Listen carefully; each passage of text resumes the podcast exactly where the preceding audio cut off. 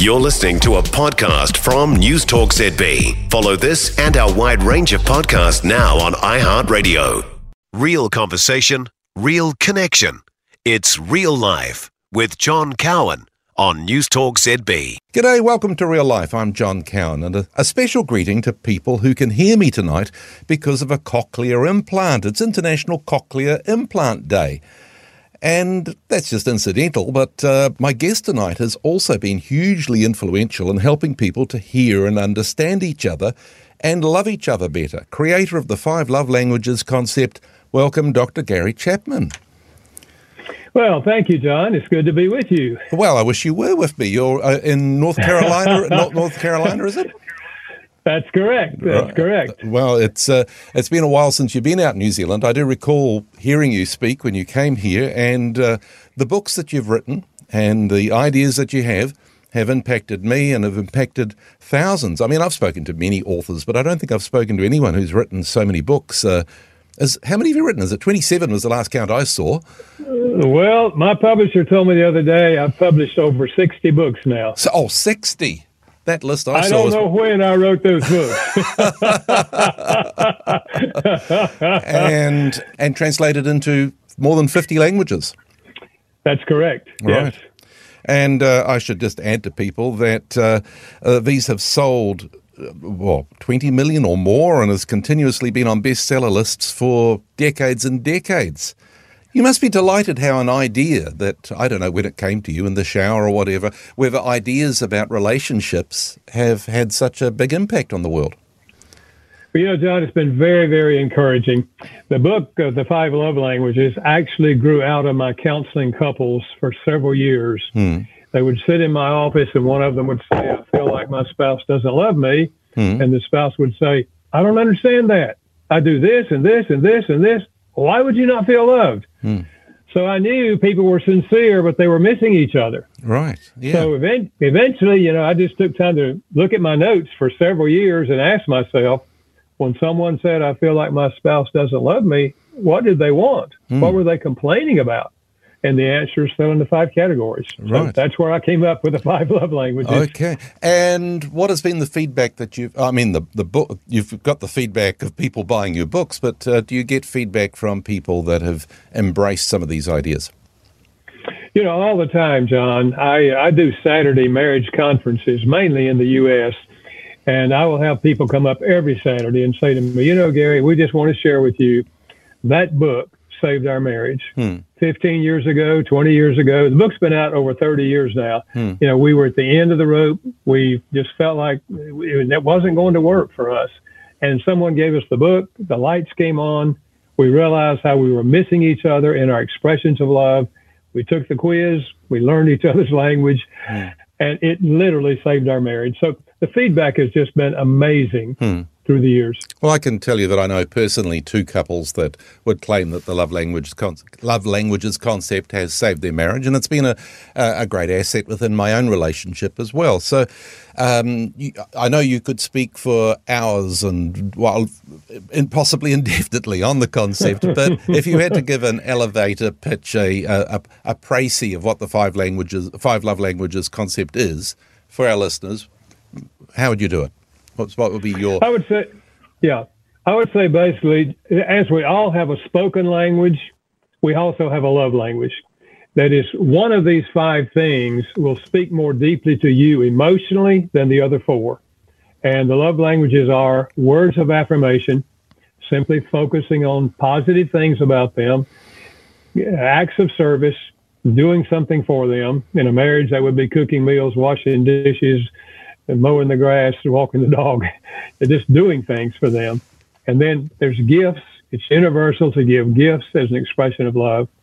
Quality time, giving them your undivided attention. That's conversations where you're listening and talking to each other. And then physical touch. And uh, the basic idea is that out of the five, each of us has a primary love language. And if you don't express love to them in their primary language, they will not feel loved, even though you're speaking some of the other languages. Okay. So, That's, and if you can't speak that love language that your partner has, can you learn it? Well, I think you. Here's the deal: you can learn to speak the language of your spouse. It's an attitude. Now, if you didn't receive words of affirmation, for example, growing up, hmm. yeah, it'll be hard for you to learn how to speak words of affirmation. Hmm. But the good news, just as you can learn another language, you know, if you hmm. really have a reason for learning it, you can learn to speak your spouse's love language. Now, I've had people say, you know, a guy told me, said, I read the book. My wife's language is acts of service, but I'll tell you and her, if it's going to take my washing dishes and my vacuuming floors for her to feel love, she can forget that. and I said, that's your choice. Love is a choice. If you choose to be selfish and say, I will not speak my lo- spouse's love language, you're choosing to be selfish. You're choosing, you're not choosing an attitude of love. So it all comes back to the attitude. Right.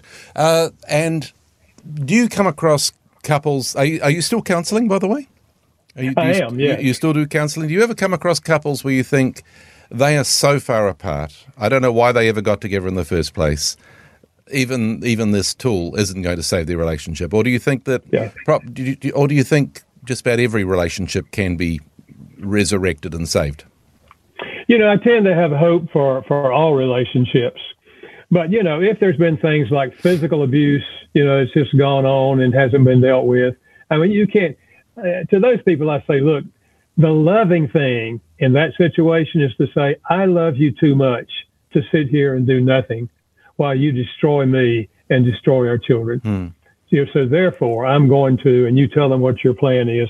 But I also like to say, you know, I'm not going to abandon you. Hmm. If ever you are willing to deal with this, I'm willing to go for counseling with you and I'm willing to work on our marriage, but I love you too much to sit here and do nothing. Hmm. So I think there is a place for that to be sure. Yeah. Okay. Now, you're you're a Christian minister, and the love languages was born out of your ministry. Is the love languages actually a, a Christian idea?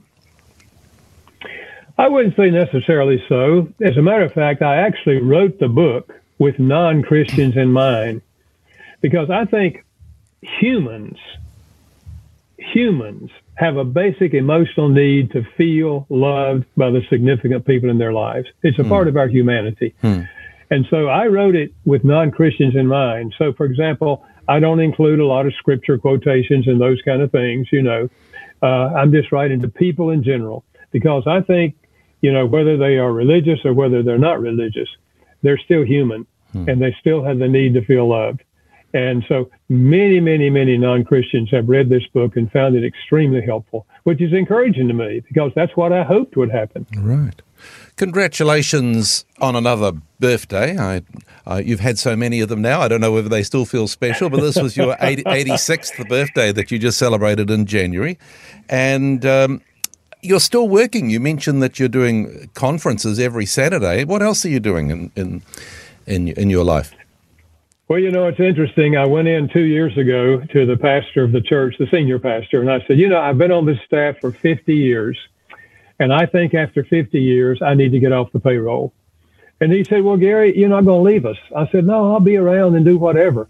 He said, look, what if we let you keep your office, keep your assistant, and you can do what you want to? I said, "Oh, that'd be wonderful." so if I'm in town, I'm still here doing counseling, you know, every day. Yeah. Uh, obviously, I'm doing more traveling than I was before uh, because I'm I'm not compelled that I have to be in the office every day. But I love what I do, and as long as I have energy and as long as the doors are open, I'm going to continue trying to help people with their marriages. Well, that's great. I mean, at 86, you could be excused to just uh, uh, go and do fishing or something like that. So this, this is obviously something that gives you a buzz. Absolutely. More, more than fishing. I'm not a fisherman. I'm not a golfer, but I love doing what I do. and he's still doing radio? I am. We were on about 400 stations in uh, America. I do. It's a one hour weekly and then a one minute daily. Yeah. Uh, on about 400 stations. Yeah. That's that's an incredible career, and uh, um, you are obviously weathering well. I'm actually watching you on a video screen at the moment. Our radio listeners can't see you, but you're looking remarkably healthy and youthful and everything. You're weathering well. How about the five love languages concept? Is it weathering well? I mean, it was written in a in an era and a time, and decades have gone on. It's still holding relevant. It is indeed. You know, there recently there was a, an article put out on some scientific studies that had been done that was trying to say it doesn't work, it doesn't really help people. I don't know what that research was. I don't know how large their group was or anything about that. But I think anytime an idea becomes popular, there are going to be people that will be testing it and doing research and all, mm. and that's fine with me. You know, mm. I don't have mm. any objection to that. Uh, but I do know that it will help people. I mean, for all these years, you know, I've been getting feedback uh, that it does help people, and I've used it in my counseling for years. Hmm. So it's not it's not everything when it comes to what what makes a healthy marriage. For sure, it's one ingredient, but it's one important ingredient, and that is you know meeting the emotional need for love. Hmm. If you've just joined us, my guest tonight is Dr. Gary Chapman, author of the Five Love Languages series of books. And uh, later on, we'll be talking a bit more about relationships and how to make a loving relationship even better. This is Real Life on News Talk ZB. Intelligent interviews with interesting people. It's Real Life on News Talk ZB. Welcome back to Real Life. I'm John Cowan, and I'm talking with Dr. Gary Chapman, who's a relationships expert, author of the Five Love Languages series of books, and he's joining me from North Carolina. And uh, that's a lovely song, Unforgettable by um, Natalie and Nat King Cole. And um, it's speaking of romantic love. Do you, Dr. Chapman, do you think romantic love gets overcooked, that people put too much emphasis on the romantic nature of love? I think people tend to put too much emphasis on what we typically call falling in love or being in love. You know, that euphoric state when mm-hmm. we meet someone and it excites us. Because the average lifespan of that aspect of love is two years. We come down off that high. And uh, this is when the five love languages becomes extremely important because we come down off that high now we have to be more intentional in our expressions of love if we're going to meet that need for love. Uh, but I do think we can hardly overestimate the emotional need for love hmm. in a marriage relationship or any close relationship, a friendship. You know, you want to feel loved by your friends. So uh, I don't think we can o- overestimate the need for emotional love. Well, if infatuation and that early romantic fizz and bubble burns off so quickly, what do people expect in a good relationship? I mean, uh, is is that it? You just carry on living like uh, you know uh, good friends, or what, what, what, what? I mean, what does a good relationship look like? You know, I think a good, healthy marriage. I, have sometimes said there's two essentials to a long-term healthy marriage. Hmm. One is that we continue to express love to each other in a meaningful way. That is, we're meeting the emotional need for love. Mm. The second is that we deal effectively with our failures because none of us are perfect. You don't have to be perfect to have a long term healthy marriage, but we do have to deal with our failures, and that involves apologizing and forgiving. Because when we hurt each other, when we, by say things we say or do or don't say or do, we create an emotional barrier between us. And the barrier does not go away with the passing of time. Hmm. It goes away when we apologize and our spouse chooses to forgive us. Now we can go forward. Hmm. So if you have those two things in place, you're on the road at least to having a good marriage. Now listen, we all know that couples have conflicts, differences of opinion, and some couples never learn hmm. how to solve conflicts in a healthy way. So they end up arguing because he knows he's right. She knows she's right. They try to convince each other, and often they yell and scream at each other. Mm-hmm. Well, that's not a, that's not going to be a healthy marriage. But if you learn to respect each other's humanity, that they have different thoughts than we have, they mm-hmm. have different emotions than we have. Listen long enough that you can honestly say, you know, honey, I think I'm understanding what you're saying, and I can see how that makes sense. So obviously we disagree. Now, how can we solve the problem? Mm and you spend your energy trying to find a solution to your problem rather than trying to win the argument. Uh, I think that's another huge issue in marriage. Now, you mentioned that you're still on the staff of a, of a, of a Christian church and that you're a Christian minister. And you're just talking there about understanding other people's points of view. And I guess if you have spent most of your life actually putting good ideas into people's heads and hearts who aren't part of the church, do you still see a place for sort of the traditional concept of Christian marriage? I mean, I do. I, yeah. You're still a Yeah, fan. I Of, you're still a fan of that traditional idea of marriage. Absolutely. You know, marriage, marriage, according to the scripture, is a covenant that we make with each other. That's a term like that I don't think a people would. Uh, people. a covenant is possibly a term we don't use very much, apart from arranging a fence with a neighbour. What What do you mean by in, in a covenant? Yeah. I think it's the opposite of a contract. You know, a contract is I'll do this if you do that, but if you don't do that, then I'm not going to do this. A covenant is I'm committed to your well-being. I'm here to do everything I can to enrich your life. You have two people who make a covenant like that. They're going to weather the storms. They're going to be looking for answers uh, rather than thinking in terms of it's time for me to get out of this. Right. And I don't mean that Christians don't divorce. I mean, certainly they do. Uh, but I think when we recognize that the, the attitude of service, you know, Jesus himself said, I did not come to be served, I came to serve and ultimately give my life a ransom for others. Hmm. So if we're true Christians, that's our attitude. You know, we, we're here to serve, not only in marriage, hmm. we're here to serve other people that we encounter. And that's the basic attitude of love. I imagine- I want to enrich, go ahead. Yeah, I'm sorry. I imagine you've been a, a Christian most of your 86 years. What have you learned about God in, in, in over those many, many decades? Has your idea of God changed? You know, I think my idea has not only uh, my I, I think I would say my idea has grown. My relationship with God has grown.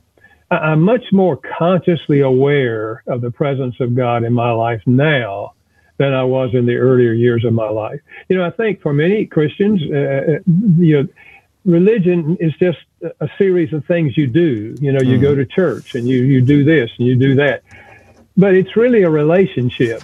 You know, it's not ritual; it's a relationship. And I think that's the aspect of my re- my relationship with God that's changed the most.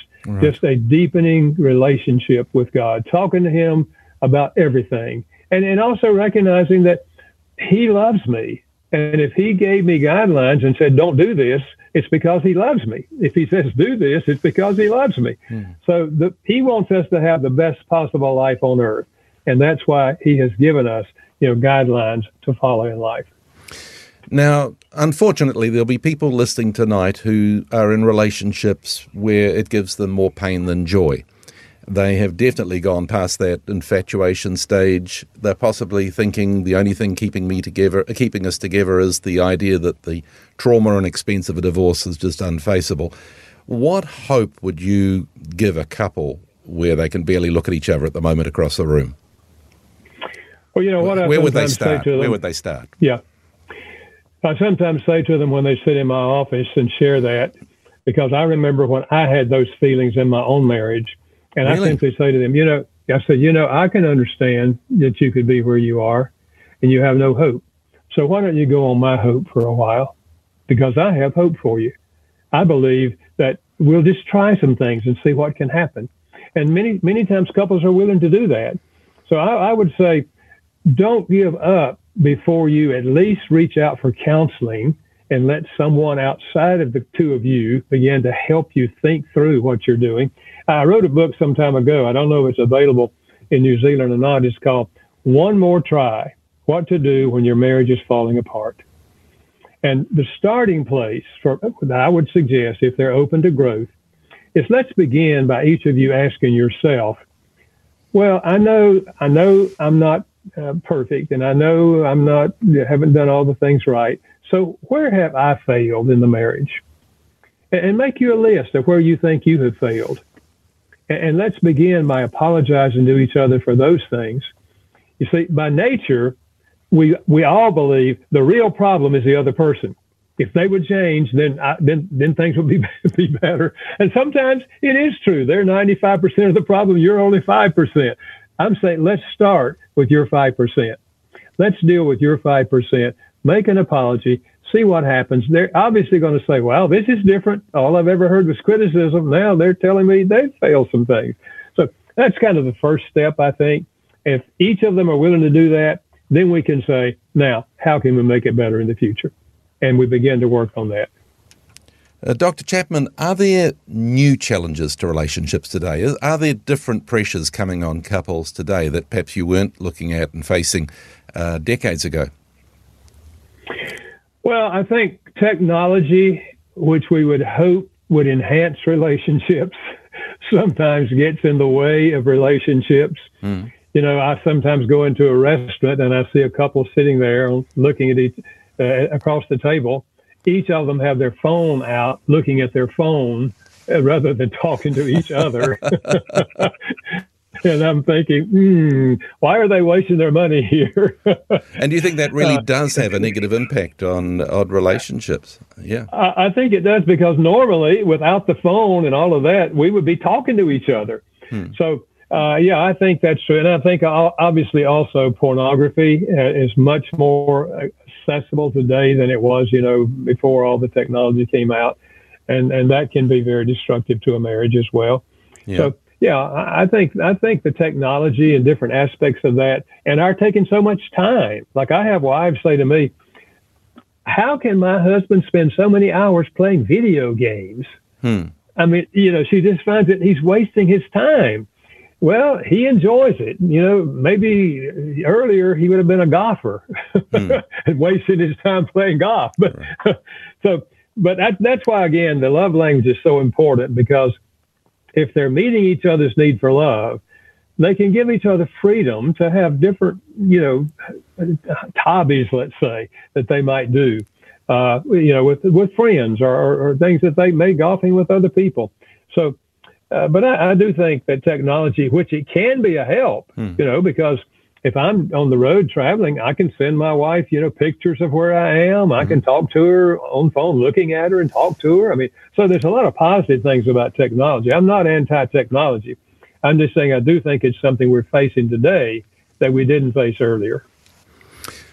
Dr. Chapman, it's been a great privilege talking to you. I'm sure the words that you've spoken tonight are going to help people. I'm sure people are going to get a lot more help if they perhaps uh, read some of your books, the Five Love Language series one of the is it 60 books you said you've written and uh, i'm sure if you get your hands on them then it'll greatly enhance everyone's relationships uh, and i wish you all the best for uh, your the work going forward you've uh, at 86 you look like you've got many many years still go, to go and uh, uh, of useful work so thank you very much for taking the time well, thank you, John. Good to be with you. This is Real Life. I'm John Cowan. Looking forward to being back with you again next Sunday night.